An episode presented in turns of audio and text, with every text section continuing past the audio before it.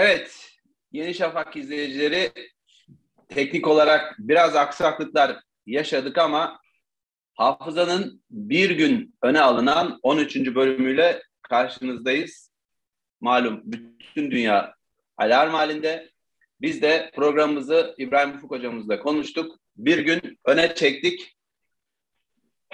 Rusya'nın Ukrayna'yı işgaliyle başlayan süreci konuşacağız. Hocam size hayırlı sabahlar diyeyim. Çünkü e, Melbourne'de sabah saat 04 ya da 05 sanırım. Ee, evet 05-11. 05-11. Evet. Şimdi bugün birçok gelişme yaşandı dünün üzerine e, ve artık fiilen bir savaş başladı diyebilir miyiz hocam Karadeniz'de? Biz bunu çok konuştuk çünkü de. e, işin aslı başladı. Hani umul ummadık. işin aslına bakacak olursam ben son anda döneceklerini umut ediyordum. Aslında Putin'in bir farklılık yapacağını zannediyordum ama olmadı. Rusya geleneksel metotlarını aynen devam ettirdi. Tarihteki bütün davranış stilini aynen devam ettirdi. Hiçbir şey değişmemiş. Yani o, o ilk başlangıçtan itibaren ben Putin döneminde bir farklılık bekliyordum işin aslına bakacak olursanız ama aynı oyuna tekrar düştüğüne inanıyorum Rusya'nın. Yani Batı bu işi çünkü her zaman yapıyordu. Hocam bu oyun dediniz madem öyle Batı'nın Amerika ve Avrupa'nın e, Zelenski'nin sırtını sıvazlamasıyla, fışfışlamasıyla işte nasıl denir e, diplomatik akıl vermesiyle bu sürece gelindiğine dair çok yorumlar var. Batı ne istiyor? Yani Rusya'yı bu savaşa çektiler mi? Şu anda çektiler. Yani o isteklerine tekrar ulaştılar. Suçlu Rusya oldu. Yani Rusya bu hamleyi yapmakla istenilen düzeye ulaştı. Bakın dikkat edin bir anda bütün dünya medyası aynı anda işte suçlu bu katil bu demeye başladı. Mesela aynı şeyi biz Afganistan'da diyemedik. Yani Amerika Birleşik Devletleri yanına diğer bir ülkeleri de aldı. Afganistan'a girdi veya Irak'a girdi. Hiç kimse böyle bir tepkiyi ortaya koyamadı. Aslında şu, bugünkü tepkinin aynısı o zaman da ortaya konulması lazımdı. Ama o zaman dikkat edin bakın kocaman devletler gücü hiç olmayan bir devlete girdi ve sonuç. Şimdi ikisi arasındaki Batı'nın özellikle bu davranış stili hiç değişmedi. Hiç değişmedi. Ben bu sefer Rusya'nın bir farklılık yapacağını zannediyorum. Aslında hiç o da hiç değişmemiş. Demek ki devletlerin karakterleri ben keskin bir viraj ve keskin bir dönüşüm beklemiyorum ama bazı gelişmelerin özellikle bu yüzyılda olabileceğini tahmin ediyordum. Aa olmuyor. Olmuyor yani öyle bir şey olmuyor devletler yine geleneksel davranışlarına devam ettiriyorlar. Şimdi hocam kodlarına dönersek bu ülkelerin siz Afganistan örneğini verdiniz. Rusya'nın geçmişinde Afganistan işgali var. Amerika'nın geçmişinde Afganistan işgali var. Ee, Bağdat, Irak vuruldu. Yakın geçmişte e, Rusya evet. Çeçenistan'da çok büyük katliamlar yaptı. Gürcistan'da daha birkaç yıl önce girdi Gürcistan'a. Saraybosna katliam var 1995'li yıllar. Son olarak 2010 yılından beri Suriye'de devam eden bir iç savaş var ve burada da Rusya'nın rolü var. Fakat bu saydığımız ülkelerin hepsi Müslüman ülkelerde. Müslüman hı hı. toplumlarda mazlum insanlara yönelikti. Bugün Avrupa'nın yedinci büyük şehri olan Kiev vuruldu hocam. Batılı bir şehir batılı bir devlet tarafından vuruldu. Bunu oku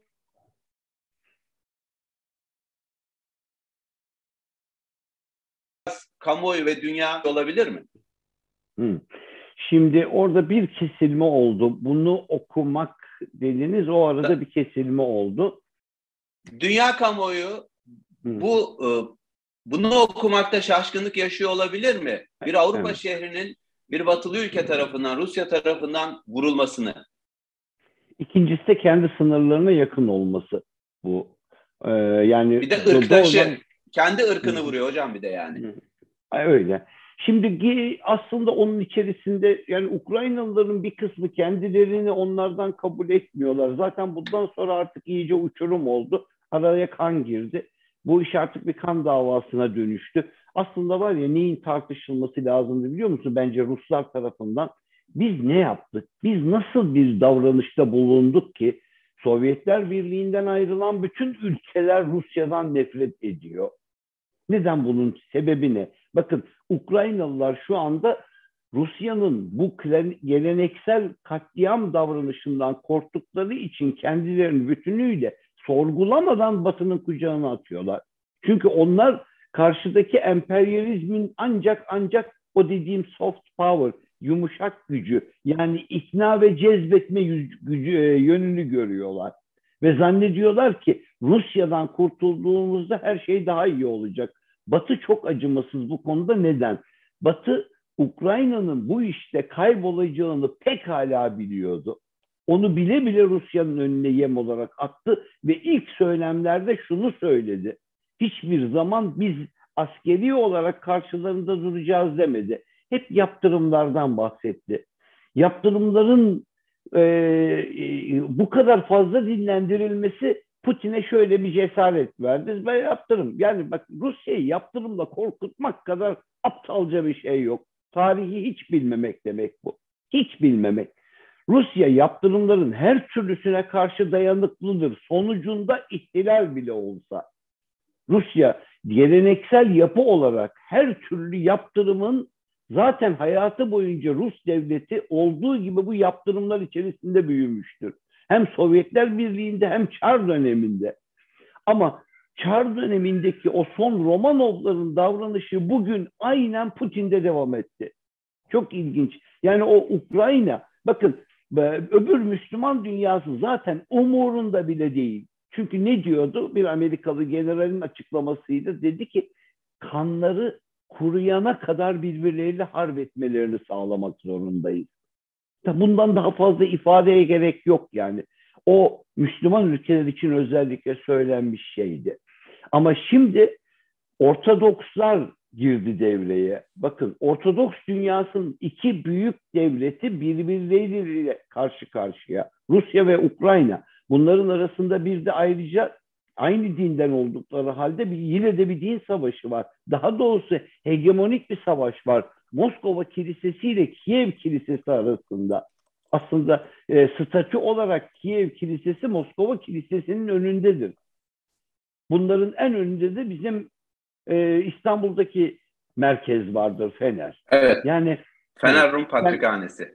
Evet. Esas ana ana merkez orasıdır.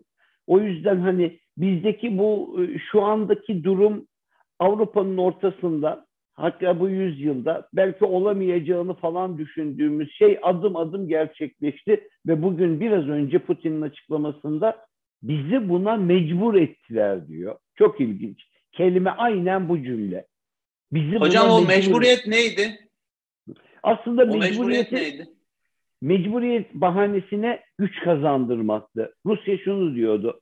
Benim sınırlarıma çok yaklaştınız. Buradaya koyacak olduğunuz herhangi bir sistem benim güvenliğimi tehdit ediyor. Halbuki Avrupa'da Polonya'daki bütün sistemlerle aynı mesafe. Yani onların da Moskova'ya uzaklığı e, pek fazla bir şey değişmiyor. Yalnızca mesafeden dolayı olduğunda sanmıyorum. Sovyetler Birliği dönemindeki gücünü geri istiyor. Kısaca bu. Rusya Sovyetler Birliği dönemindeki aslında güçten ziyade şöyle diyeyim toprağını geri istiyor. Şu anda Sovyetler Hocam bir saniye. Hı. İmparatorluk kodlarına dönmeye mi çalışıyor? Evet. Putin? Evet. Evet, Çar döneminde o yüzden Romanovlar diye özellikle söyledim. Romanovların son dönemindeki olayların inanılmaz bir benzerliği var. Yeniden dünya ambargoya başladı. Yeniden o zamanlar bizim üzerimize saldırtırmışlardı. Boğaz ve Osmanlı İmparatorluğu üzerine. Osmanlı İmparatorluğu'nun boğazları kapatmasıyla beraber Rusya'da inanılmaz bir kıtlık ve açlık ortaya çıkmıştı. Bunu delebilmek için hatta e, hatırlayın Goben ve Breslau, Yavuz ve Midilli gemisini biz İngiltere'ye e, İngiltere'ye iki gemi yaptırmıştık. İngiltere bu gemileri vermeyince Almanlar bize iki gemi hibe ettiler. Goben ve Breslau, Yavuz'la Midilli ve biz onunla birlikte üzerine Alman subayların üzerine Osmanlı elbisesi giyip Sivas Topol'u bombaladık ve o savaş öyle başladıydı. Bu bizim kaybımız sonuçlandı tabii ki. Ama o dönem için zaten iki tane gemiyle ancak yapabileceklerinin bu kadar sınırlıydı. Belirli yerleri bir iki limanı bombalamak. Ama aynı davranış stili bakın bu olayın sonucunda 1917 ihtilali oldu. Bolşevik ihtilali ve Rusya'da bir yeni bir rejim kuruldu. Ben dedim ki bugünkü Putin rejimi Sovyetler Birliği döneminden sonra tekrar Romanovlar döneminin kodlarını yansıtan bir gelişmeyi gösterdi. Aynen birebir. Yani ben e, Sovyetler Birliği esasında kurulmadan önce Rusya'nın Çarlık dönemindeki en geniş sınırlarına uzanmıştı. Çarlık döneminde. Ve e, biliyorsunuz hatta Türkiye'nin doğusunu bile almıştı. 80 seneye yakında orada kaldılar. Bizim Doğu Beyazıt'ta, Ağrı'da, Kars'ta. Şimdi o bölgeler, o bölgelere kadar indi. Bizden boğazları istediler. Sürekli olarak zaten bir istekti bu. Şimdi Ukrayna dikkat edin bize diyor ki boğazları kapatın diyor. Bizden böyle bir talepte bulunuyor.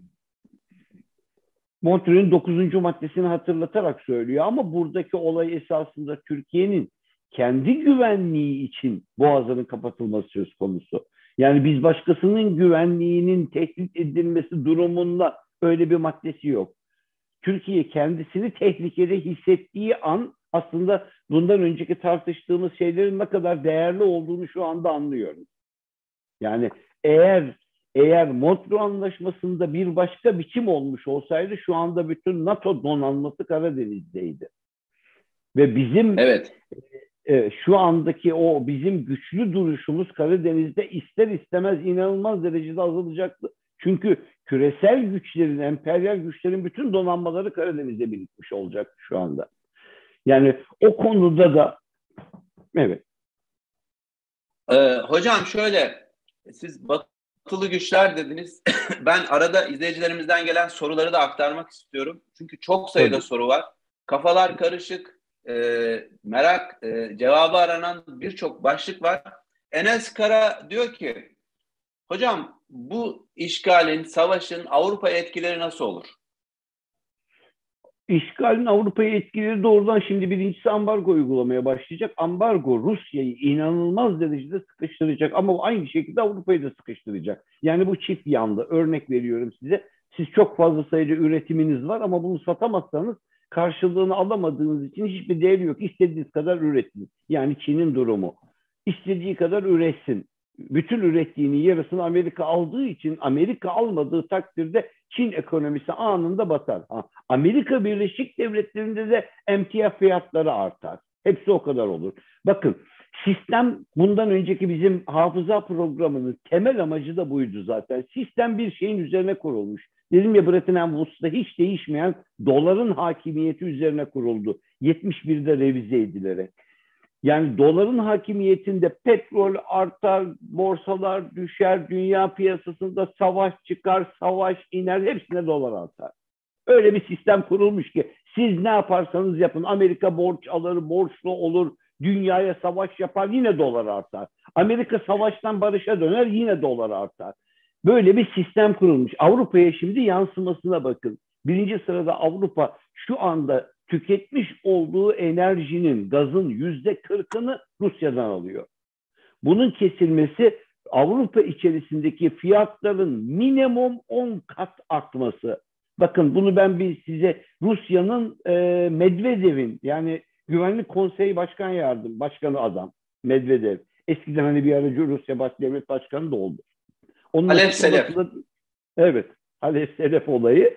O e, Medvedev'in bir açıklaması var diyor ki 2000 dolarları görürse diyor ki şaşırmayın diyor. Yani gazın tonu 2000 doları görürse bu ne demek biliyor musunuz? Şu anda Türkiye'de gazın e, metreküpü metreküpü özür dilerim tonu dedim. Gazın metreküpü 2200 lira civarında. Siz bunu 2000 dolar seviyesinde düşünün. Bakın aradaki farkı, aradaki uçurumu. İşte Avrupa ekonomisine birincisi bizim bize de aynı şekilde yansıyacaktır bu. Birinci etkisi bu olacaktır. Gaz fiyatları inanılmaz bir şekilde artacak. Enerji fiyatları birbirine bağlı olduğu için hepsi birbirini tetikleyecek. Sovyetler Birliği gaz üretiminde bir ekol kendi başına. Ee, aynı zamanda bir kapitali elinde tutuyor. Ama diğer yandan petrol içerisinde de çok etkin bu oyuncu. Bir diğeri. Ama bakın öyle bir klasik yapı vardı ki Rusya daima petrol çıkarttığı halde kendisi işte en kalitesi petrol kullanan ülkelerden biriydi. Bu son zamanlara kadar. Bunun aynısı Arabistan falan da aynıdır mesela. Dünyanın e, bütün ülkelerine petrol satarlar fakat arıtma işini pek iyi yapamadıkları için o oktan seviyesine göre en düşük hatta normal benzin kaldı mı dersiniz hala kullanan birçok ülke var İran gibi. Yani üretici oldukları halde. Şimdi Avrupa'da birinci etkisi enerji fiyatlarının artması, Avrupa'da enerjinin artması her şeyin artması demektir. Ve ikincisi e, Ersin Bey hatırlarsınız bizim biz bütün programlarımızda ilk başlangıçtan beri, birinciden beri hep dedik ki her yüzyılın ilk çeyreği yeryüzünün coğrafi haritalarının şekillenmesi dönemidir dedi. Bakın nasıl şekilleniyor. Bu sadece evet. Karabağ'da veya Libya'da olan bir gelişme değil. Açıkça artık bakın nerelerde coğrafya değişiyor, nerelerde haritalar değişiyor ve daha 2022'deyiz. İlk çeyreğin bitmesine 3 yıl var ve çok sıkıştı. Ve devam edecek bu. Yalnızca bu bölgede de kalmayacak. Başka yerlerde de aynı şekilde patlak verebilir. Çünkü Mesela hocam yani ben ben Güney Amerika'da bazı yerlerde her an bir patlama, Avrupa'da özellikle Estonya civarında bir şeyler. E, çünkü onlarda inanılmaz şekilde bir yukarıya gidiş var fiyatlarda. Bakın Avrupa'da şey, şöyle bir şey söyleyeyim. Bakın İngiltere'de mesela çok fazla yine aynı şekilde bu son dönemde enerji fiyatlarında artış oldu. Elektrikte, gazda falan. Ama bu klasik olarak İngilizlerin hiç alışık olmadığı bir sahne dün akşam yani aslında dün akşam değil birkaç saat önce Johnson'un bir açıklamasını izledim. Diyor ki en ağır yaptırımları en ağır şekliyle uygulayacağız. Yalnızca Rusya'ya değil Beyaz Rusya'ya da diyor. Sterlin kullanımını engelleyeceğiz diyor. Bu ne demek? Diyor ki bir, Avrupa'ya diyor ki euro kullanımını kısıtla. Amerika zaten dolar kısıtlamasına gidecek diyor. Yani İran'ın durumuna getiriyorlar Rusya'yı. Elinde şu anda 350 milyar dolar parası vardı. Rusya o yüzden parasının bir kısmını altına çevirmeye başlamıştı. Yarıya daha gelmeden yakalandı. Elinde hala bol miktarda dolar var ve harcayamayacak. Bakın teknolojik olarak ambargo diyorlar. Bahsettikleri ekonomik olarak ambargo diyorlar ister istemez bir de enerjiye ambargo uygulanacak. Ve peşinden Johnson dedi ki dünya şuna da hazır olmalı Avrupa özellikle dedi. Enerjimizin bağımlılığını, gazın ve petrolün bağımlılığını Rusya'dan bütünüyle kurtarmak için en kısa zamanda bütün çalışmalarımızı tamamlamak istiyoruz diyor. Bu ne demek? Peki hocam tam olarak burada araya girecektim. Rusya'dan Hı. gaz almazlarsa Azerbaycan'dan alamıyorlar çünkü Azerbaycan burada Rusya'dan yana. Katar diyor ki ben asla Rusya'nın açığını kapatamam diyor. Öyle bir rezervim yok diyor. Ne yapacaklar hocam? Yani Rusya'nın Ama, elindeki enerji kartına karşı nasıl bir hamle yapacak? Şimdi aslında ondan sonra geriye kalan miktarlara bakalım. Norveç açıklarında çıkan bir gaz var. İskoçya civarında çıkan bir İngiltere'nin çıkarttığı bir gaz miktarı var. Bunlar da hiçbir şekilde yeterli değil. Hiçbir şekilde yeterli değil. Amerikalılar kaya gazına geçtiler. Kaya gazıyla beraber üretimlerinde bir patlama oldu. Amerika'da enerji fiyatları çok ucuzladıydı. Ee, Amerika Birleşik Devletleri aslında kendi enerjisi fazlasıyla var o kadar uyanık ki harcamıyor, dünyadan aldığı enerjiyi harcıyor. O çünkü dünyadaki o köle ülkeler kendilerine koşulsuz ne isterse yerine getiriyorlar ve üstelik hepsi Amerikan dolarıyla yapıyorlar. Bakın hem paralarına güç katıyorlar, hem enerjinin kaynağını onlara veriyorlar, hem bir de bakın olayın şimdi bizimle ilgili olan yönüne bizim üzerimize toplanan bütün enerji hatlarını geçersiz duruma getirmeye çabalıyorlar. Bizim üzerimizde topladığımız enerji hatları Rusya'dan gelen iki, Azerbaycan'dan, Gürcistan üzerinden gelen üç, İran'dan gelen dört, Irak'tan gelen beşti. Bakın toplanmış olan bütün bu hatların hepsi Türkiye'de toplanıyor ve Türkiye'den Avrupa'ya dağılıyordu. Bakın şimdiki olaya. Eğer bu işin sonucunda bu e, Johnson'un söylediği zaten çok açık bir şey. Her konuda o konuda ambargo uygulayacağız demek bizi de zorlayacakları anlamına geliyor. Diyecekler ki siz de almış olduğunuz Rusya'dan almış olduğunuz gazı artık Avrupa'ya istediğiniz gibi satamayacaksınız. Bakın olayın bir başka yönü de bir diğer yönü de bu. Avrupa bu işe ne kadar dayanır? Orasını bilemem çünkü kaynakların yeterli olmadığı kesin. Katar'ın bunu tek başına karşılama gücü yok. İki, bir diğer kaynak biraz Mısır ama özellikle Cezayir. Bir de yeni buldukları Nijerya civarından getirmeye çalışıyorlar. Bunların hepsi maliyetleri çok çok astronomik arttıracak şeyler. Rusya'nın gazı en uygun şekilde gelendi. Şimdi hepsiyle beraber bütün sistem değişiyor. Ama Rusya bunun faturasını çok ağır ödeyecek. Aynı şekilde Avrupa da bunun faturasını ağır ödeyecek. Yani o ilk defa bakın Avrupa tarihinde bütçe açıkları gelmeye başlayacak önümüzdeki bir yıl içerisinde. Avrupa'daki birçok ülkede ve bunun içerisinde Almanya'da gelecek. Çünkü Almanlar bütün enerji kaynaklarını şu anda Rusya'ya bağlamış durumdalar. Bir diğer yansıması da şu olacak. Seri halde bir nükleer santral yapımına girişecekler. En kısa dönemde zaten İngiltere yapıyordu, zaten Fransa yapıyordu. Ama Almanlar özellikle e, nükleer santralleri azaltmayı düşünüyorlardı. Bakın şimdi o dediğimiz çevreci Almanya ne hale gelecek? Çünkü enerji kaynağına ulaşmak zorunda. Ve bunu yapmak için de aslında hep ben Türkiye'de birilerinin de kulaklarını çınlatmak istiyorum. Hani bize kim saldıracak deyip füzelere karşı çıkan bir adam vardı ya. Ya adam buna rağmen yüzde 22, yüzde 23 oy alıyor ya. Hani onun gibi veya hani bir hanımefendi diyordu Füzeleri geri veri diyen de var hocam. sarayı korumak için füze alıyorlar diyordu ya. Ya böyle bir kısır görüşlülük, şöyle bir küresel denklem içerisinde şu bugün olan olayları göz önünde bulundurursak, Ukrayna'da Kiev'de patlayan bombaları gören bu adamlar, bakın Rusya demin bir açıklama yaptı, 84 hedefi yok ettik diyor. Yani Ukrayna'nın 84 hedefini yok ettik. Ee, Ersin Bey şeyi de konuşalım. Bu, bu, bu çok önemli çünkü Sovyetler Birliği'nden bu, niye de direnemiyor bu ülkeler? Niye eksik bu adamların? Ellerinde bunların da belirli silahları vardı. Öbürünün 900 bin askeri varsa senin de 300 bin askerin vardı. Neden hiç yoksun sahada? Aslında bir, burada da çok önemli bir olay var. Sovyetler Birliği döneminde eşitlik, özgürlük, sosyalizm adı altında getirilen şeyin Rus sultası olduğu açık saçık ortaya çıktı. Bakın Rus işin beyniymiş. Geriye kalan bütün evet. ülkelerin hiçbir fonksiyonu yokmuş. Şu anda beyinsiz kaldılar ve nasıl davranacaklarını bilemiyor ülkeler. Bunlardan en kolayı, en kısası Türkiye ile kurduğu ilişki sayesinde belirli bir beyin gücüne kavuşan Azerbaycan var. Diğerleri hala yalpalıyor. Kendine güvensizlik zirvesel boyutta. Bakın bunların bizde iç yansıması var. Hani Türkiye'den de bir şey olmaz diyen bir grup var ya.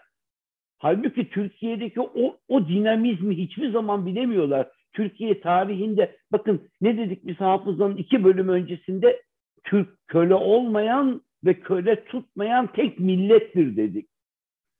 İşte o benim söylemiş olduğum şeyle beraber düşünün şimdi Ukrayna hiç direnemedi. Ya ondan evvel fark etmez Gürcistan da hiç direnemedi. Hiçbir varlık gösteremiyorlar. Aslında buradaki ben size şöyle söyleyeyim yani burada normal savaşmayı bilen bir toplum olsa bambaşka bir şey olurdu.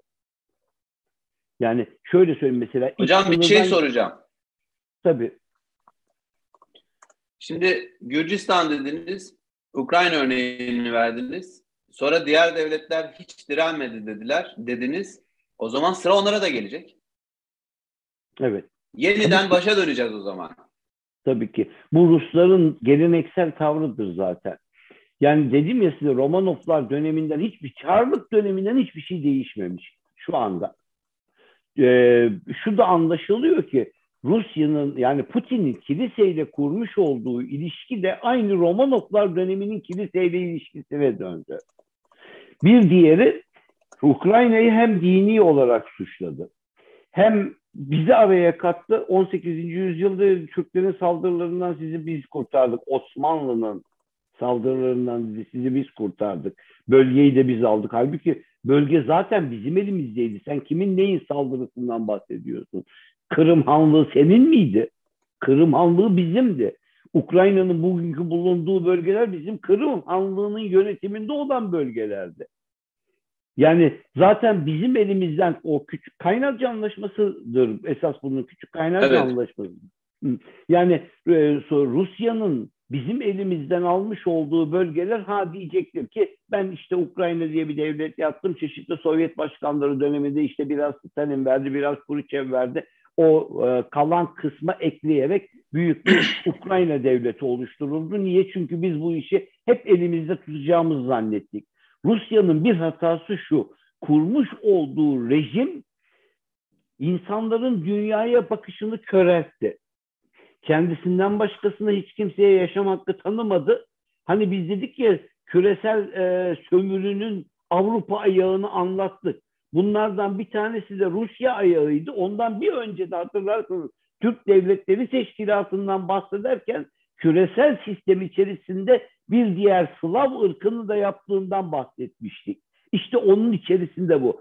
Slavların bu vahşi davranışı nedense bakın ne soft power bilir ne hard power bilir ne smart power bilir onların böyle bir şeyi de yok. Osmanlı'yı baştan ayağa akıl rejimiydi.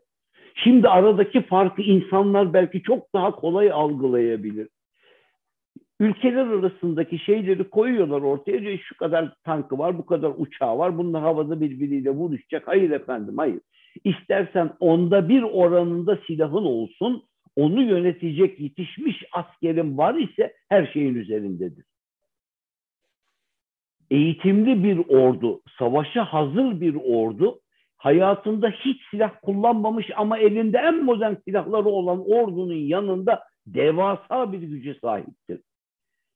Bakın başlamadan harbi 84 tane özellikle hava hedeflerini vurdu. Yani havadan Ukrayna'ya hareket edemez biçime getirdi. Zaten bunu bekliyordu. İlk yapacakları buydu. Rusya Ukrayna'ya diğer, diğer kadar... taraftan da karadan girişlere başladı zaten hocam. Evet. Şimdi hocam Şimdi evet.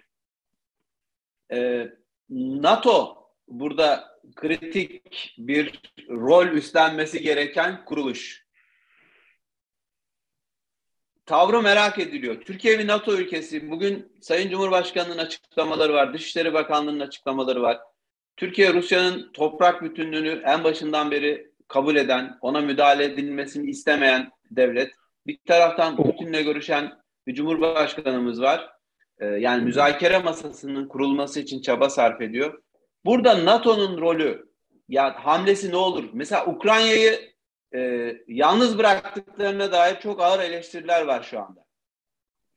Şimdi Ukrayna içerisinde değil ki yalnız bıraksın. Ukrayna defalarca aslında yanaşmaya, girmeye falan çalıştı. Ama Batı için ağlama tahtası oluşturulabilecek bir nokta lazımdı. Bakın bundan sonra Avrupa Birliği'ne de alırlar diğer faaliyetlere de başlarlar. Ama Rusya bir şeyin önünü kesti. Bundan sonra artık NATO'ya falan girmene izin vermem dedi. Yani NATO'yu bu bölgeye yaklaştırmam dedi kısaca. Rusya bunu çok açık söyledi. Zaten Putin en son açıklamasında yine aynı şeyleri son derece berrak. Bakın tavırları çok ilginçti Putin'in. Arkaya doğru yaslanmış son derece rahat bir halde. Ee, biz bunu istemedik. Ee, esasında batılı dostlarımızın bize ambargo uygulamasının da bir anlamı yok. Ekonomik ambargo uygulamasını keşke uygulamasalar daha iyi olur falan. Böyle çok çok böyle sallapati bir davranış içerisinde. Zaten aslında Putin'in davranışlarından bir tanesi de odur. O tepeden bakıcı. Fakat bu Ukrayna'ya olan saldırısı diğer kendisinden kopan bütün devletleri dehşet içerisinde bıraktı. Bakın Polonya'dan e, Özbekistan'a, Kazakistan'a, Azerbaycan'a, Türkmenistan'a, Tacikistan'a hepsine varana kadar. Hepsi şu anda tetikteler. Neden?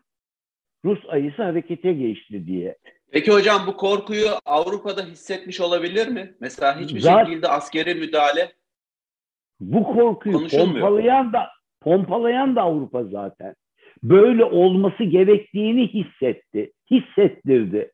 Bakın bütün dünyaya bundan önce de aynı şeyleri yaptı.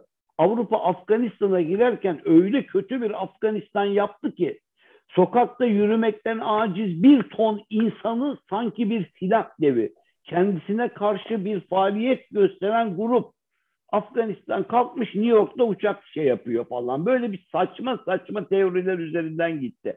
Ama medya vasıtasıyla bunu yedirdi. Ve şimdi aynı şeyleri bakın aynı şeyleri ufacık bir karakter değişikliğiyle bir başka ülke üzerine yine Peki hocam üzerinde. Avrupa buradan ne amaçlıyor? Putin'i bu, bu şekilde mi zayıflatmak istiyorlar? Aslında var ya Avrupa hiçbir şey istemiyor. Avrupa'nın aklı yok. Biraz evvelki o bahsettiğimiz Rusya'dan ayrı, Sovyetler Birliği'nden ayrılan devletlerin aklı olmadığı gibi Avrupa'da aklı olan tek devlet İngiltere'de ayrıldı. Rusya akıl ben bende demek şey özellikle Fransa akıl bende demek için öne çıkmaya çalışıyor. Almanya'nın hiçbir esamesi okunmuyor. Çünkü sebebi İkinci Dünya Savaşı'ndan sonra Japonya, Almanya falan bunlar e, ağır yaptırımlar altında. Onların zaten böyle bir şeye izni yok. Avrupa'nın ordusu yok. Avrupa kendisini şu anda savunamayacak durumda. Rusya'ya karşı şu anda hareket başladı ya. Avrupa'nın gözü bütünüyle şöyle. E, e, Amerikan birliklerinden daha fazla gelmesi lazım, daha fazla yerleşmesi lazım. Amerika'nın istediği de bu zaten. Bölgeye bütünüyle yerleşmek biraz daha önceden söylemiştik yani bunda doymaz bir... O zaman var. bir meşruiyet meşruiyet zemini oluşturuyorlar hocam. Tıpkı Ol... demokrasiyi götürmek için, diktatörleri e, indirmek için, terörü bitirmek için Orta Doğu ülkelerinde yaptıkları işgal gibi bir plan yapıyorlar diyoruz. Doğru mu? Tabii ki Johnson'un son açıklaması neydi? Putin diktatörünün bunları yapmasına izin vermeyeceğiz diyor. Kim diyor bunu? Kraliçe diyor donanmayı, ordunun başkanını, genel kurmayı her türlü yetkisi elinde olan kraliçe söylüyor. Bakın diktatör diyor. Kime diyor? Rusya diyor. Ya zaten diktatör. Putin hiç ben hayır ben öyle değilim falan demeyeceği falan da yok ki. Rusya ben bildiğimi yapıyorum. Hem klasik tavrım bu diyor. Ben bundan önce de böyleydim. Şimdi de böyleyim diyor. Bakın Sovyetler Birliği döneminde kısa bir e, e böyle bir durgunluk dönemi oldu barışçı güvercinler uçurtuldu. Herkes birbiriyle dosttur, kardeştir, sosyalizm, özgürlük falan dediler. Adını daha sonra bilimsel sosyalizmi de eklediler. Komünizm dediler, insanların ortak yaşamı. Hepsi bir fos çıktı. Ayrılan bütün milletler nefret ediyorlar. Nasıl bir sistem kurdun ki senden herkes nefret ediyor ve aslında yönünü bile bilmediği ikinci bir ülkeler grubuna yani emperyal ülkeler grubuna katılmaya çalışıyor. Yani Afrika'nın sömürülmesi gibi gerekirse sömürüleyim ama Rusya'dan kurtulayım diyebilecek duruma gelmiş. O kadar ilginç ki bakın o Rusya'dan Sovyetler Birliği'nden ayrılan bütün devletlerdeki nefret seviyesi çok önemli. Şu andaki korku seviyesi aynı seviyede. Bunların içerisinde bakın biz Türkiye'de olayın çok farklı bir yerindeyiz. Şimdi gelelim bizim NATO ile olan ilişkisine. NATO bunların içerisinde aslında ne dedik Avrupa yok. Başka kimse de yok biliyor musunuz? Amerika var. Birleşmiş Milletler var. Bunların içerisinde Amerika ve Amerika'nın aklını yöneten güçler var. Bunlar Birleşmiş Milletler'in bütün kurumları içerisindeler. Yani çevre felaketi diye ayağa kaldıran kurum çevreyi kirletmek için bütün yatırımları yapan kurumdur. Bu böyledir dünya. Evet.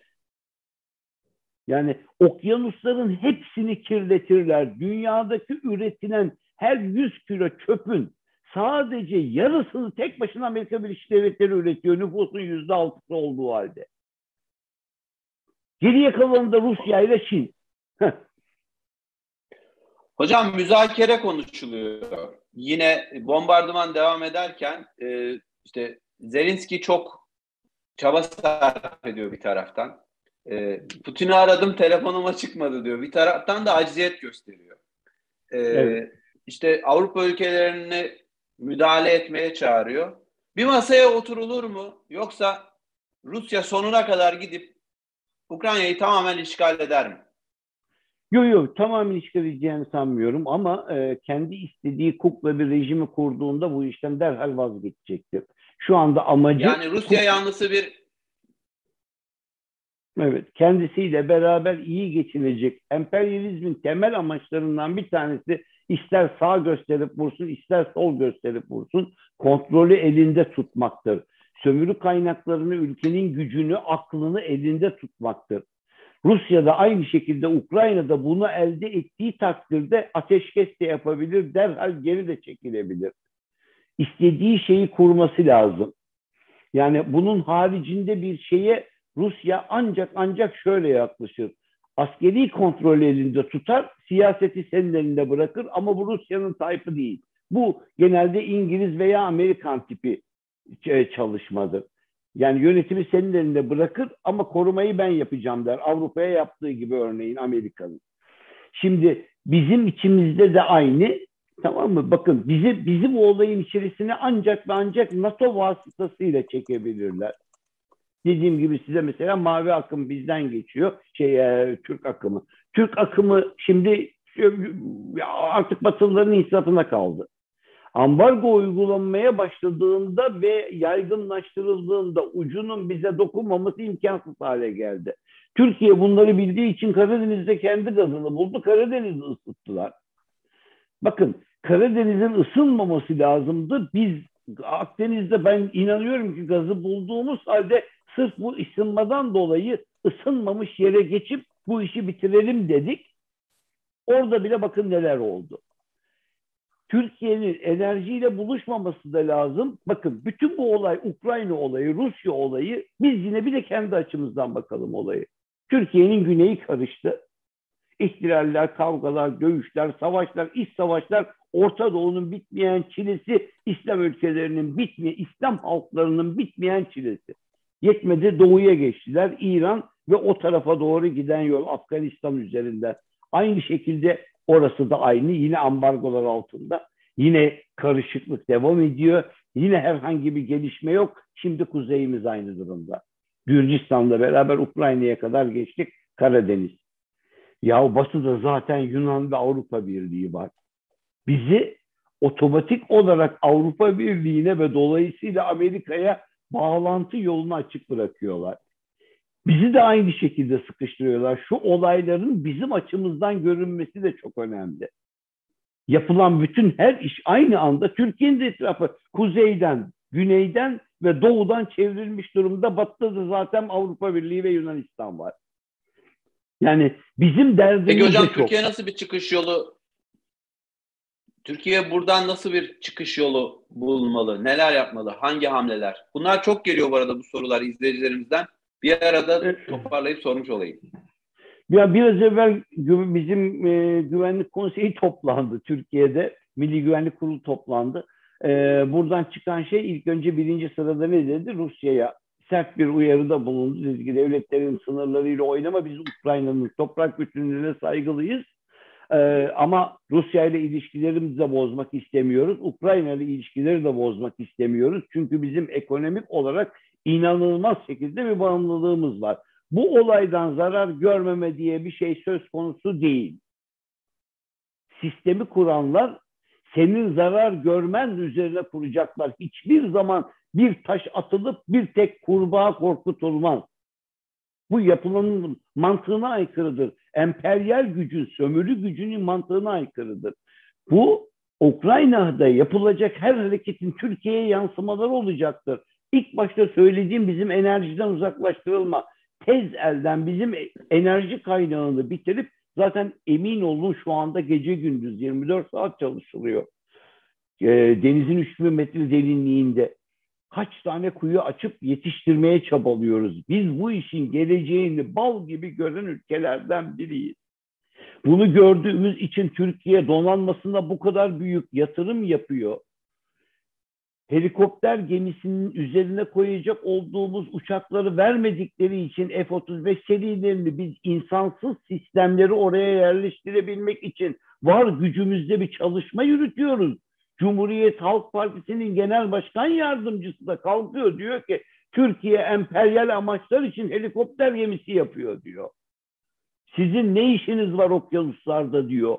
Deli olsa söylemeyecek şeyleri bugünkü bugün hatırlatmamın sebebi bu. Böyle vizyonsuz insanlara sakın sakın ülke teslim edilmesin. Yazık olur, yazık olur gerçekten. Türkiye bu hamleleri gördüğü için güçlü bir donanma yapıyor. Bu donanma hem Karadeniz'i hem Akdeniz'i kontrol edecek. Bakın Barbaros Hayrettin Paşa döneminde 1500 ile 1600 yılları arasında Sokollu Mehmet Paşa'nın ana gündemi Batı Akdeniz'in kontrolünün hiçbir zaman elden bırakılmamasıydı. Batı Akdeniz neresi? İspanya, Fransa'nın güneyi, Cezayir, Fas ve Tunus bölgesi. Batı, e, Batı Akdeniz dediği bölge burası. Kim diyor? Sokollu Mehmet Paşa, Osmanlı'nın baş veziri, sadrazamı. Ne için diyor? Devlet gücünü devam ettirebilmesi için diyor bu körfezi, bu Akdeniz'in batısını kontrol etmeliyiz. Biz şimdi doğuyu kurtarabilmek için uğraşıyoruz Doğu Akdeniz'de. Aradaki o farkı görün. O yüzden diyorum ki Türkiye ne yapması gerektiği konusunda bir, çok akıllı bir iş yaptı. Tez elden bunu sonuçlandırması gerekiyor savunma. Savunma, savunma. Silah derhal ve derhal. Silah saldırmak için değildir, caydırmak içindir.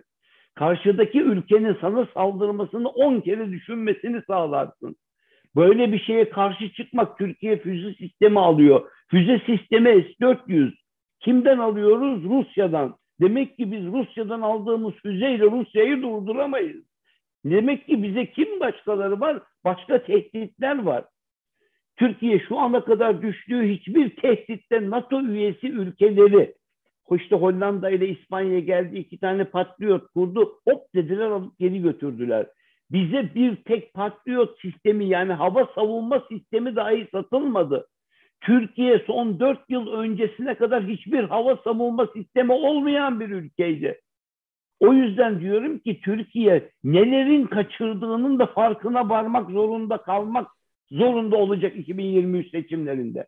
Tarihi bir dönüşüm diyorum bakın Ukrayna ders olsun insanlara. Birazcık olsun kafalarını kullansınlar. Kendilerinin kime her şeye karşı olanlar bir de bir şey yapmaya çalışanların arasındaki farkı görsünler. Şu Z kuşağı özellikle görsün. Birisi ülkesini savunmasını Allah korusun. Efendim buyurun. Ee, Ukrayna'nın e, lideri sorgulanıyor bir taraftan da. Putin'in karşısında çok pasif bir Zelenski var. Çok değil, 3 yıl önce bir televizyon dizisinde oyuncuydu. Ukrayna'nın şu anki Cumhurbaşkanı. O dizide de tarih öğretmeni, Cumhurbaşkanı seçilmiş bir tarih öğretmenini canlandırıyordu. Sonra o popülerlikle bir anda siyasi parti kurdular aynı dizinin adında. Sonra da başrol oyuncusunu partinin başına geçirip seçimlere soktular. Sanki bütün süreç Putin'in lehine işleyecek şekilde kurgulanmış gibi. Putin'in karşısına bir popstar, şovmen çıkardılar aslında. Nedir? Bizde de İstanbul Belediyesi'ne çıkarttılar da aynı şeyi. Şov şovdur. Batı şovun peşindedir. Bu böyledir. Ve o adamı getirir öyle bir pohpohlar ki farkına bile varamazsın. Üzerindeki maskeden bu adamın bilgisi var mı? Devlet tecrübesi var mı? Küresel denklemi okuyabiliyor mu? Eski Sovyetler Birliği ile yeni Ukrayna arasındaki ilişkileri çözebilme gücü ne? Tarihi ne kadar biliyor? Oradaki tarih öğretmeni filmdeki rolü gibi değil. Bizde de bütün artistler herkes her role giriyor. Bir rolden çıktıktan sonra da Türkiye'yi ben yönetim zannedip tweet atıyorlar. Öyledir bu işler. Cehaletin bir başka göstergesidir bu. Tarihi okuyamayan bugünü okuyamaz. Bugünü okuyamayan geleceği kurgulayamaz. Ve bugün aynı hastalık bakın zaten Ukrayna'nın başına e, aynen söylediğiniz gibi Zelenski'nin getirilmesi kötü bir insan değil. Adam iyi niyetli bir insan ama bu iyi niyet yetmiyor ki uluslararası ilişkilerde. Senin karşında yılların kurdu var. Rusya Putin döneminde gücünün çok üzerinde davranıyor. Bunun sebebi Putin'in gücüdür. Anlatabiliyor muyum? Yani o kişiseldir. Bakın bir liderlik vardır ortada. Beğeniriz, beğenmeyiz. Bize karşıdır falan o ayrı bir olay. Ama bir liderlik vardır. Bakın Amerika Birleşik Devletleri'nde Biden'ı Amerika taşıyor.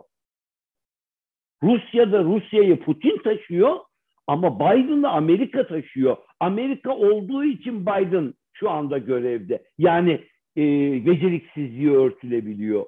Yoksa e, Sayın bizim Cumhurbaşkanı ne dedi? Dünyada lider sıkıntısı var dedi. Evet gerçekten öyle. Dünyada lider sıkıntısı var.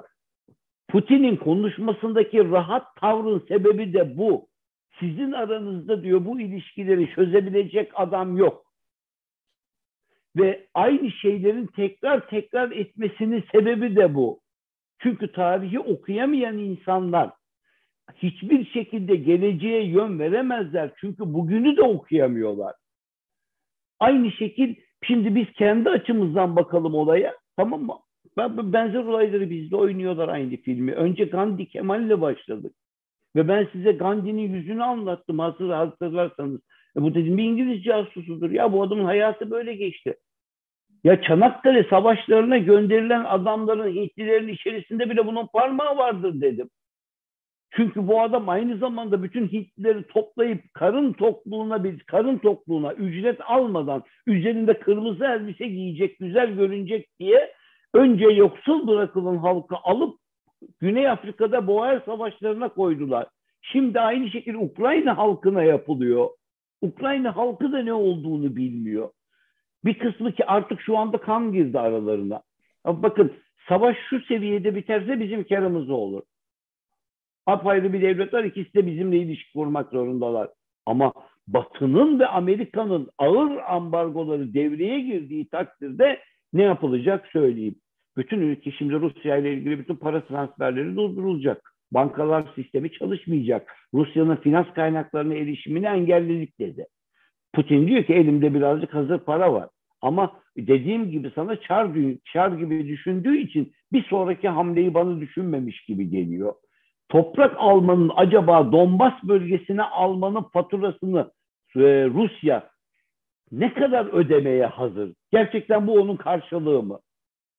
Yoksa e, bu devirde acaba toprağı almasa ekonomik olarak tıpkı Batılıların yaptığı gibi bir cezbederek, iki kandırarak, üç ekonomik olarak kendine bağımlılığını arttırarak aynı metodu uygulayamaz mıydı? Neden böyle bir savaşa girdi? İşte ayısal taktik dediğim budur.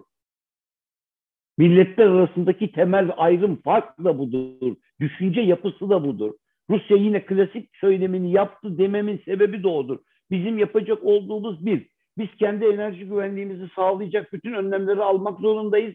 Karadeniz gazını tez elden Türkiye'ye getirmek zorundayız. Donanmamızı son derece daha fazla güçlü hale getirmek zorundayız. Özellikle donanma diyorum. Bizim hava gücümüzde donanmanın içerisinde gizli olmak zorunda. Biz artık kara ordusundan kurtulup donanma ülkesi, donanması çok güçlü olan denizlere hakim olur. Barbaros Hayrettin Paşa'nın 500 sene evvel söylediği kelimeyi şu anda hiç olmazsa hatırlayalım. Çok önemli bu. Yoksa okyanusların kontrolü, geçen programımızda söylemiştim. Dedim ki e, üç tane büyük okyanus var. E, Pasifik Okyanusu, Atlantik Okyanusu, Hint Okyanusu, hatta dedim bir de Arktik var. E, buz, buz okyanusu diyelim. Ama üç tane de ana deniz var. Kıtaların içerisinde kalan ana deniz. Akdeniz, Karadeniz ve Hazar Denizi. Karadeniz'de şu anda tekrar ısındı. İyi ki Montreux varmış. İyi ki biz buradaymışız. İyi ki biz bu dengeyi sağlıyormuşuz. Yoksa savaş bambaşka bir hal alırdı. Birinci ve ikinci Dünya Harbi'nde boğazların sıkıştırılmasıyla Rusya'nın çökmesi aynı şeydir. Bugün de aynı olayları tekrar Rusya üzerinden yapmak istiyorlar. Ukrayna'da bize dedi ya hani boğazları kapatın diye. Ukrayna'nın demesinden dolayı biz boğazları kapatmayız. Ama üzerimize aynı şekilde şimdi bizim NATO baskısı gelirse bizim bununla karşılaşabilmek için mangal gibi yüreği olan bir adama ihtiyacımız var. Çakma adamlara değil. Yoksa Türkiye'nin karşısında kalmış olduğu tehditler çakma üç kuruşluk adamlarla tutturulacak bir yön değil. Sarayı korumak için füze alıyorlar diyecek bir hatunun yapacağı akıl değil. İnsanların neyi görmesi gerektiğini söylüyorum. Devlet yönetmek bu kadar basit bir şey değil. Elma fiyatı, patates fiyatının şu anda Ukrayna için hiçbir önemi kalmadı. Bitti. Doların fiyatının hiçbir önemi kalmadı Ukrayna için. Bitti. Ülkesi mahvoluyor. Ve Türkiye aynı durumdaydı. Uyanmak, uyanmaları için insanlara ille bir bela gelmesi gerekmiyor. Türkiye'nin hava gücünü kurmaya çalışan, hava savunma sistemini kurmaya çalışan adam canını dişine taktı. Senin patatesinden kesti ama senin güvenliğini ve canını sağlamaya kalktı. Bunun farkına varmak zorunda insanlar. Ben burada vallahi propaganda yapmak istemiyorum ya. Bu bir iktidar propagandası falan da değil. Ama küresel denklemi okuyamayan cehaletin eline ülke bırakılamaz. Hırsın, öfkenin eline ülke bırakılamaz. Karşı oldukları her şey nükleer santrale karşıydılar. Ne yapacağız şimdi enerji sıkıntısı? Türkiye'nin derhal ve derhal en az üç tane, dört tane, beş tane nükleer santral daha kurması lazım. Yapmak zorundayız. Batı'nın ağır ambargosuna karşı Rusya ile kurduğumuz nükleer santral de yarım kalma tehlikesiyle karşı karşıya kalacak. Bu yaptırımların sonucunda oraya kadar gelecek. Yani İran'la beraber ticareti altına çevirdiler diye altının ticaretini bile yasakladılar İran'da. Şimdi aynı şeyi Rusya yapıyorlar. Bakın, bakın bu olayın genişlemesi, adamlar otomatik olarak o dediğim olan gücün biz kimsenin taraftarı değiliz. Biz NATO'nun içerisinde olsak NATO'nun en büyük abisinin, Amerika'nın, yan abilerinin, Avrupa'nın hepsinin Kuzey Irak'ta PKK devleti kurmak için verdikleri canhıraş e, çabayı gördük, görüyoruz. Türkiye'nin eline Libya düşmesin diye Rusya'yı husisi getirip bizim karşımıza Libya'da çıkartan Fransızlar gibi değil bu iş. O Sarkozy'den başladı, Macron'da devam etti. Türkiye'nin eline geçmesin sonuç ne olursa olsun.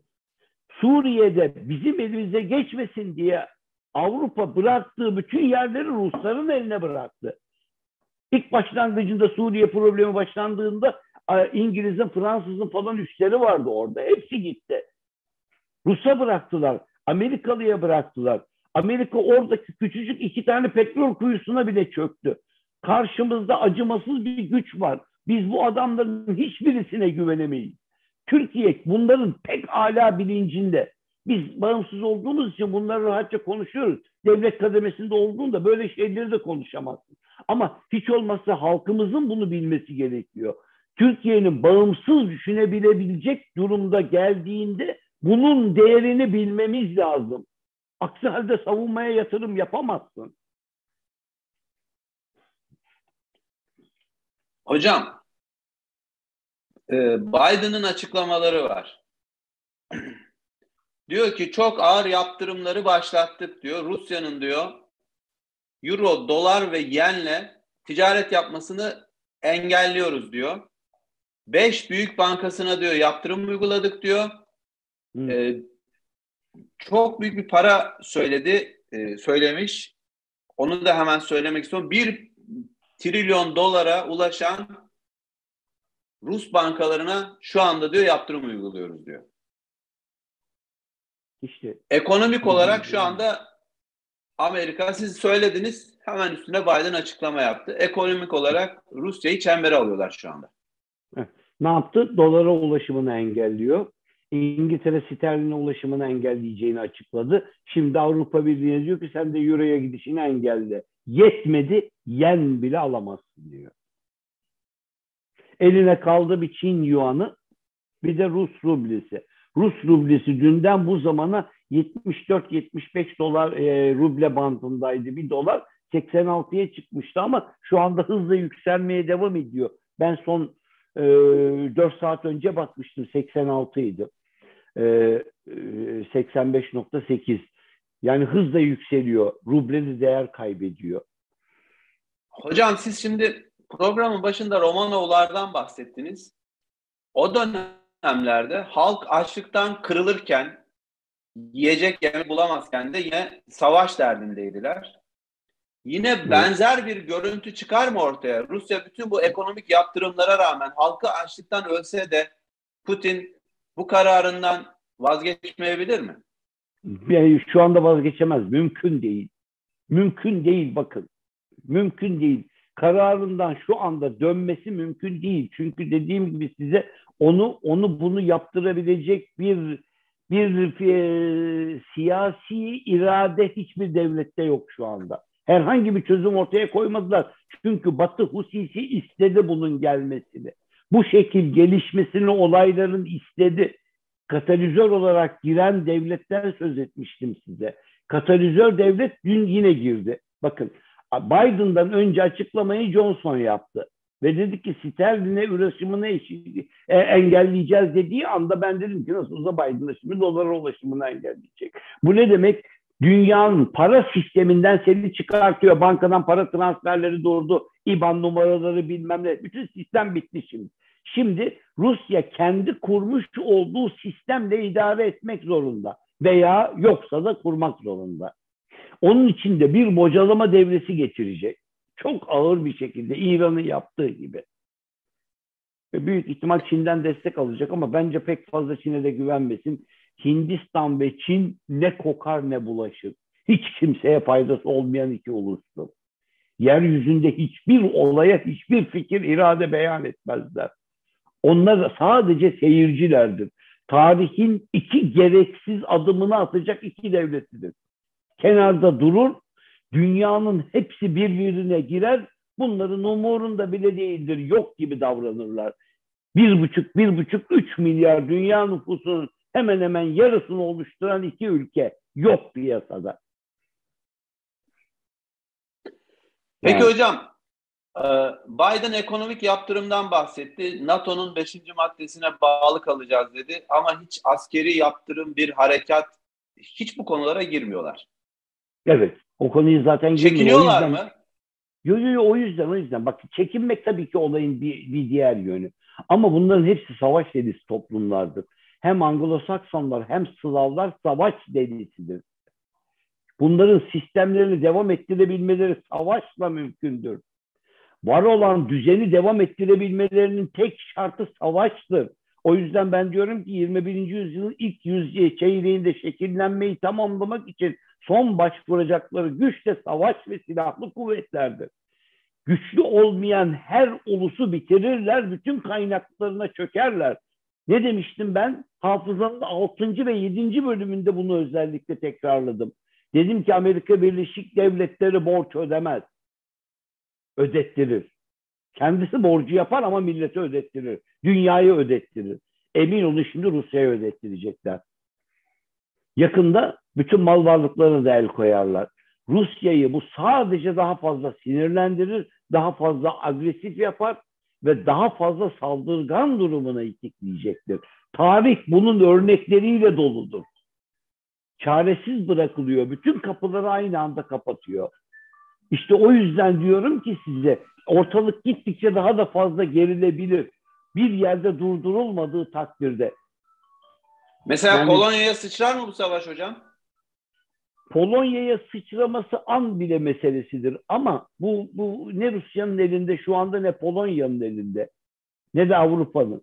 Yani bu ya İngiltere ya Amerika'nın aklıdır. Bundan emin olun. Çünkü Polonya ben size hani hatırlarsınız Gelecek Yüzyıl diye bir kitabı seyircilerimize de önermiştik. Ee, o kitabın içerisinde Polonya kısmı var. O Polonya kısmı çok önemlidir. 2030 yılına Türkiye'nin genişlemesine engel olacak ana devlet olarak Polonya'yı yetiştirmek zorundayız diyor. Bakın nereden nereye Polonya'yı öyle bir güç haline getirmeliyiz ki diyor. Bunu dediği zaman Polonya'da Amerikan askeri falan yoktu. Şimdi iyice yerleştiler. Üstleri kuruldu, bol sayıda tank yerleştiriliyor Polonya'nın içerisine. Yani o aynı şeyleri bunların hepsinin belirli bir bilinci var. Biz de o kitapları zaten tavsiye ederken Özellikle hani Evet. ben Türk Türkiye kısmını söylemiştim ama Polonya ile olan ilgisi önemi çok fazla. Diyor ki kara ordusu olarak Avrupa'da diyor Türkiye'yi durdurabilecek tek gücün Polonya ordusu olacağını zannediyoruz diyor. Tabii bu olayın bir de tarihi alt geçmişi var. Çünkü bu Polonya kralı Jan Sobieski'nin Viyana kuşatmasında son anda yetişip bizi engellemesi bunlara tarihi ama özellikle de e, dini bir altyapı oluşturdu. Yani demek istiyor ki biz hala böyle böyle güçlü bir millet var. Onun bir başkanı sayesinde Avrupa'yı kurtarmıştık. Aynı şeyi şimdi Putin söylüyor. Ukrayna'yı biz kurtardık diyor. Tarihin kodları hiç değişmiyor. Ha onun ağzından ha öbürünün ağzından herhangi bir Haçlı'nın ağzından çıkıyor. Ne dedi Irak'a saldırırken bu bir Haçlı savaşıdır başlattık dedi. Kurusayt diye özellikle belirtti. O zaman Amerikan başkanı. Yani Hocam yeni gelen izleyicilerimiz var. Ee, bu arada teşekkür ediyorum ilgi ve alaka için. Yaklaşık 3000 kişi bizi izliyor şu anda. Tabii yeni gelen izleyicilerimizin bir kısmı sık sık Türkiye'nin bundan sonra ne yapacağını, tavrını e, soruyorlar. E, kritik olan Türkiye. Bir Karadeniz Savaşı artık çünkü bunun adını böyle koymak lazım. E, bir daha şu Türkiye'nin tavrını ne yapması gerektiğini, ne yapabileceğini konuşarak toparlayalım artık. Evet. Ben ben birinci sırada diyorum ki bir tez elden hiç kimsenin konuşmasına bakmadan e, Karadeniz gazımızı derhal ve derhal çıkartıp sisteme katmalıyız. Niye? O bizim yüzde on beş bile ihtiyacımızı karşılasa Türkiye'nin sıkıntılı günlerdeki derdini çözebilecek bir enerji kaynağı. E, fiyatlar artsa dahi belirli bir sıkıntıda tutabileceğimiz, kurtarabileceğimiz çünkü Azerbaycan'dan gelen yolu da Ermenistan veya Gürcistan'ı karıştırarak tekrar tekrar bozmaya çabalayabilirler. Bakın Cumhurbaşkanı Afrika'ya gitti. Kongo'ya uğradı. Ben size geçen programda Kongo'dan bahsetmiştim. Kongo'nun hemen bugünden itibaren önlem alması lazım. Gerekirse biz Kongo başkanlığı korumak için önlem almalıyız. Her an yeni bir darbe hazırlığında muhakkak diyorum size. Bu adamlar 300 yıldır, 500 yıldır sömürdükleri, kanını emdikleri insanların peşini bırakmaz. Bunlar vampir. Türkiye'nin yapacağı enerji hatlarını güvenceye almak, nükleer santralleri derhal ve derhal iyice hızlandırabilmek. Yapabilirsek kendimiz bütün var gücümüzle şu muhalefetteki deli söylemlerine bakmadan bir an evvel Türkiye'nin savunma sisteminin, hava savunma sisteminin bitirilmesi için bütün var gücümüzle teşvik etmek, gerekirse patatesten biraz az yemek, etten biraz az yemek, gerekirse doların fazla artmasına bile müsaade ederek, yarın öbür gün hep ağlamaktansa bugün bazı şeylerin önlemini almak iki kuruşluk aptalların alacağı önlem değil. Akıl sahiplerinin adam ülkede seçimi kaybedebileceğine ihtimali olduğu halde seçim politikası uygulamıyor şu anda. Hala senin benim savunmamı düşünüyor. Ülkesinin savunmasına destek veren insana destek vermek zorundayız. Geri zekalı olmamak için. Gözümüzdeki Ukrayna artık daha nasıl anlatsın bize? Ülkenin önce hava savunma sistemini çökertti bir günde. Aynı şeyi bize yapamayacaklar. Ama onun için bu işi hazırlayan özellikle de bu FETÖ'yü yıktıktan sonra son beş yıl içerisinde inanılmaz bir ivme kazandık. Bunu ekonomik olarak durdurmaya, patatese ve ete boğmaya çalışıyorlar. Sonucu faturası ne olursa olsun Türkiye derhal savunmasını güçlendirmesi, enerji hatlarında hiç vazgeçilmez seviyede devam etmesi. Çünkü bir sonraki aşama Avrupa bize Doğu Akdeniz'den çekil dediği gibi Amerika da diyecek. Biz çekilmeyeceğiz. Ben hatta diyorum ki o yüzden belirttim. Batı Akdeniz'de Barbaros Hayrettin Paşa 500 sene evvel hak iddia ederken gerekirse ben benim helikopter gemimle birlikte Orta ve Batı Akdeniz'e doğru ilerlemeye başlayacağım. Bu artık böyle anlayabilecekleri dilden konuşmak zorunda Türkiye. Türkiye sıkıntı çekmeden rahata kavuşmayı düşünüyorsa yanlış düşünüyor insanlar. Ben bugünümü rahat yaşayayım demek zamanı değil. Özellikle de Z kuşağı bunu anlamak zorunda. Bana göre Ukrayna çok iyi bir ders veriyor. Çok iyi bir ders veriyor bu konuda. O çaresizlik bizde yok. Türkiye'deki bu aklı iyi bilsinler. Kendi devletlerine, kendi ordularına olan güvenimiz bizim var ya, bizim böyle kolay çökmeyeceğimiz. Çünkü biz hiçbir zaman bu dev, Türk devletinin aklını, iradesini başkalarına vermedik. İçimize giren kurtlar oldu, virüsler oldu. Ama biz her zaman ve her zaman Oğuz Kağan'dan beri gelen o, o kuvvetli silsileyi Yavuz'la o belirli bir seviyeye fırlayan en son Türkiye Cumhuriyeti'nin kuruluşu Mustafa Kemal'le zirveye oturan yeni bir devleti kuran. Biz, biz bu yoldan vazgeçemeyiz. Donanmamızı derhal güçlendireceğiz. Hava sistemlerimizi güçlendireceğiz. Enerji bağlantımızı kuracağız. Kendi para sistemimizi, Türk devletlerini neye mal olursa olsun neye mal olursa olsun bunlar da bizim çözümlerimiz olsun. Eyvallah hocam ağzınıza sağlık. Ama özür dilerim bir de bir şey daha ekleyeyim. Bu siyasi iradeyi de hiç bırakmayalım. Bunların hepsi bir siyasi iradeye mahkum. Getirirsin bir yeni yetmeyi, yaşı yetmiş bile olsa işi bitmiş olan bir tane kafayı getirirsin mahveder. Onlar zaten kendileri söylerler. Ben her şeye karşıyım derler. Köprülere, vicdanlara, her şeye karşıyım ben derler. O yüzden diyorum yani bu siyasi irade unutulmasın.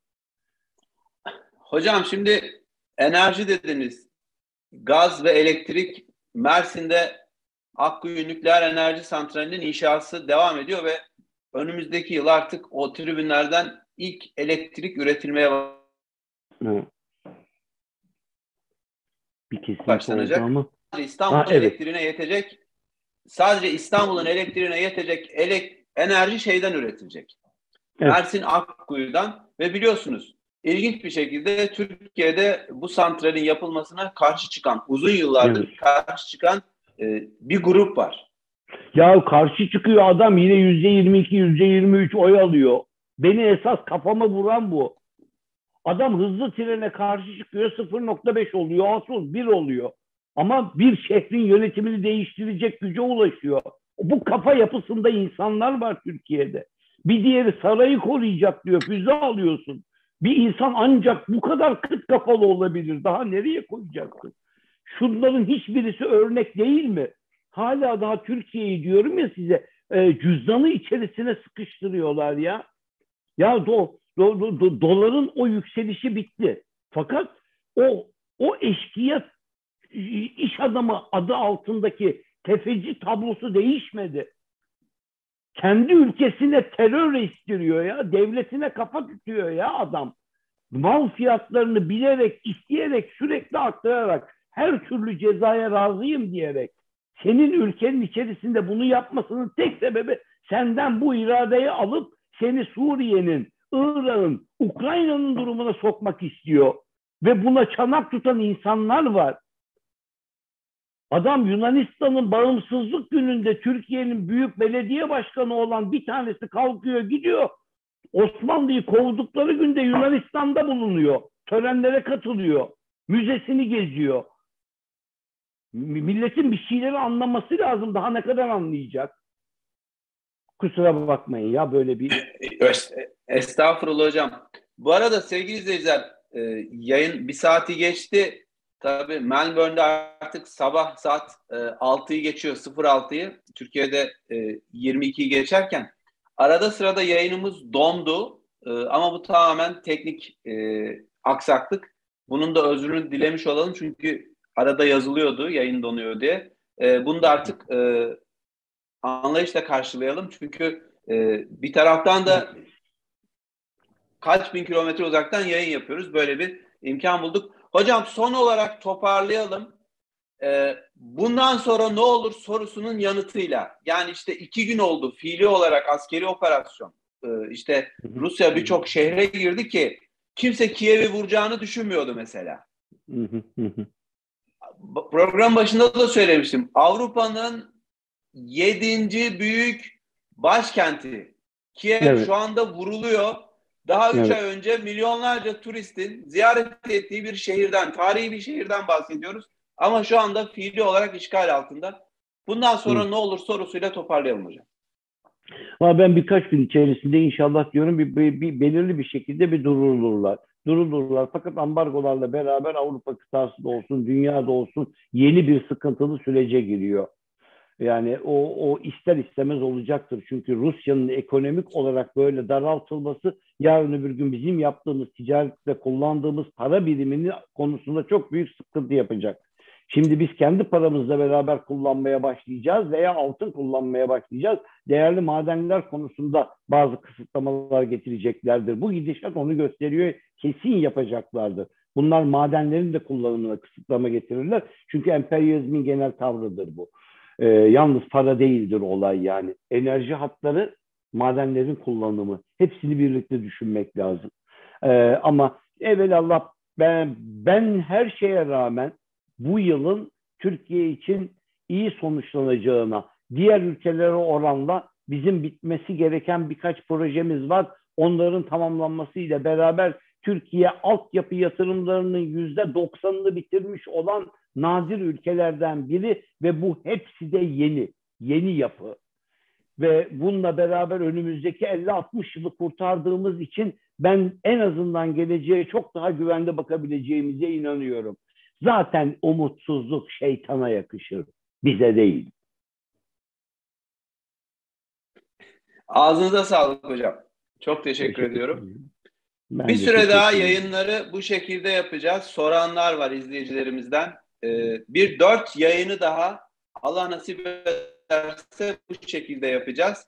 Ee, daha sonra siz İstanbul'a döndüğünüzde yeniden stüdyoda İnşallah. buluşmuş olacağız. Ee, hafızaya bu şekilde devam edeceğiz. Yarın olacaktı yayın. Biz bugün yaptık. Olağanüstü gelişmeler olursa ani yayınlar yapabiliriz. Onu da söylemiş olalım. Evet. Saatleri de ayarlayarak, ar- aradaki saat farkını ayarlayarak. Çünkü çok sayıda mesaj geliyor hocam sizde yayın yapmam için ama e, arada 8 saat fark var. Onun da altını çizmiş olmam gerekiyor. Siz şu anda Melbourne'desiniz çünkü. Evet, evet, evet, evet, evet. Yok onu da göz önünde bulundururuz ama benim için hiç önemli değil. 7-24 e, bu bizim elimizde olan bir hizmet anlayışı değil. Bu olmak zorunda. Bazıları hiç uyumuyorlar. Biz de bu kadarcık katlanacağız Ersin Bey. Hocam eyvallah ağzınıza sağlık. Çok teşekkür ediyorum. Fedakarlığınızı çok yakinen birebir hissediyorum gün içinde haberleşmelerimizden. Ama e, ben sizin enerjinizi de ihtiyatlı kullanmaktan yanayım. E, o yüzden sizin enerjiniz bize lazım. İzleyicilerimiz size lazım. Gençler izliyorlar özellikle. E, onlara bir ufuk açıyorsunuz. E, o yüzden böyle bir anda tüketmek de doğru değil. Benim anlayışım bu. Onlara onlara çok özel bazı hazırlıklarım da var inşallah. Çok sürpriz olacak. Özellikle genç izleyicilerimize. Z kuşağı dediğimiz için çok ilginç bir çalışmalarımız var. Eyvallah hocam. Allah'a ısmarladık diyorum. Hem size hem izleyicilerimize yeniden görüşmek üzere.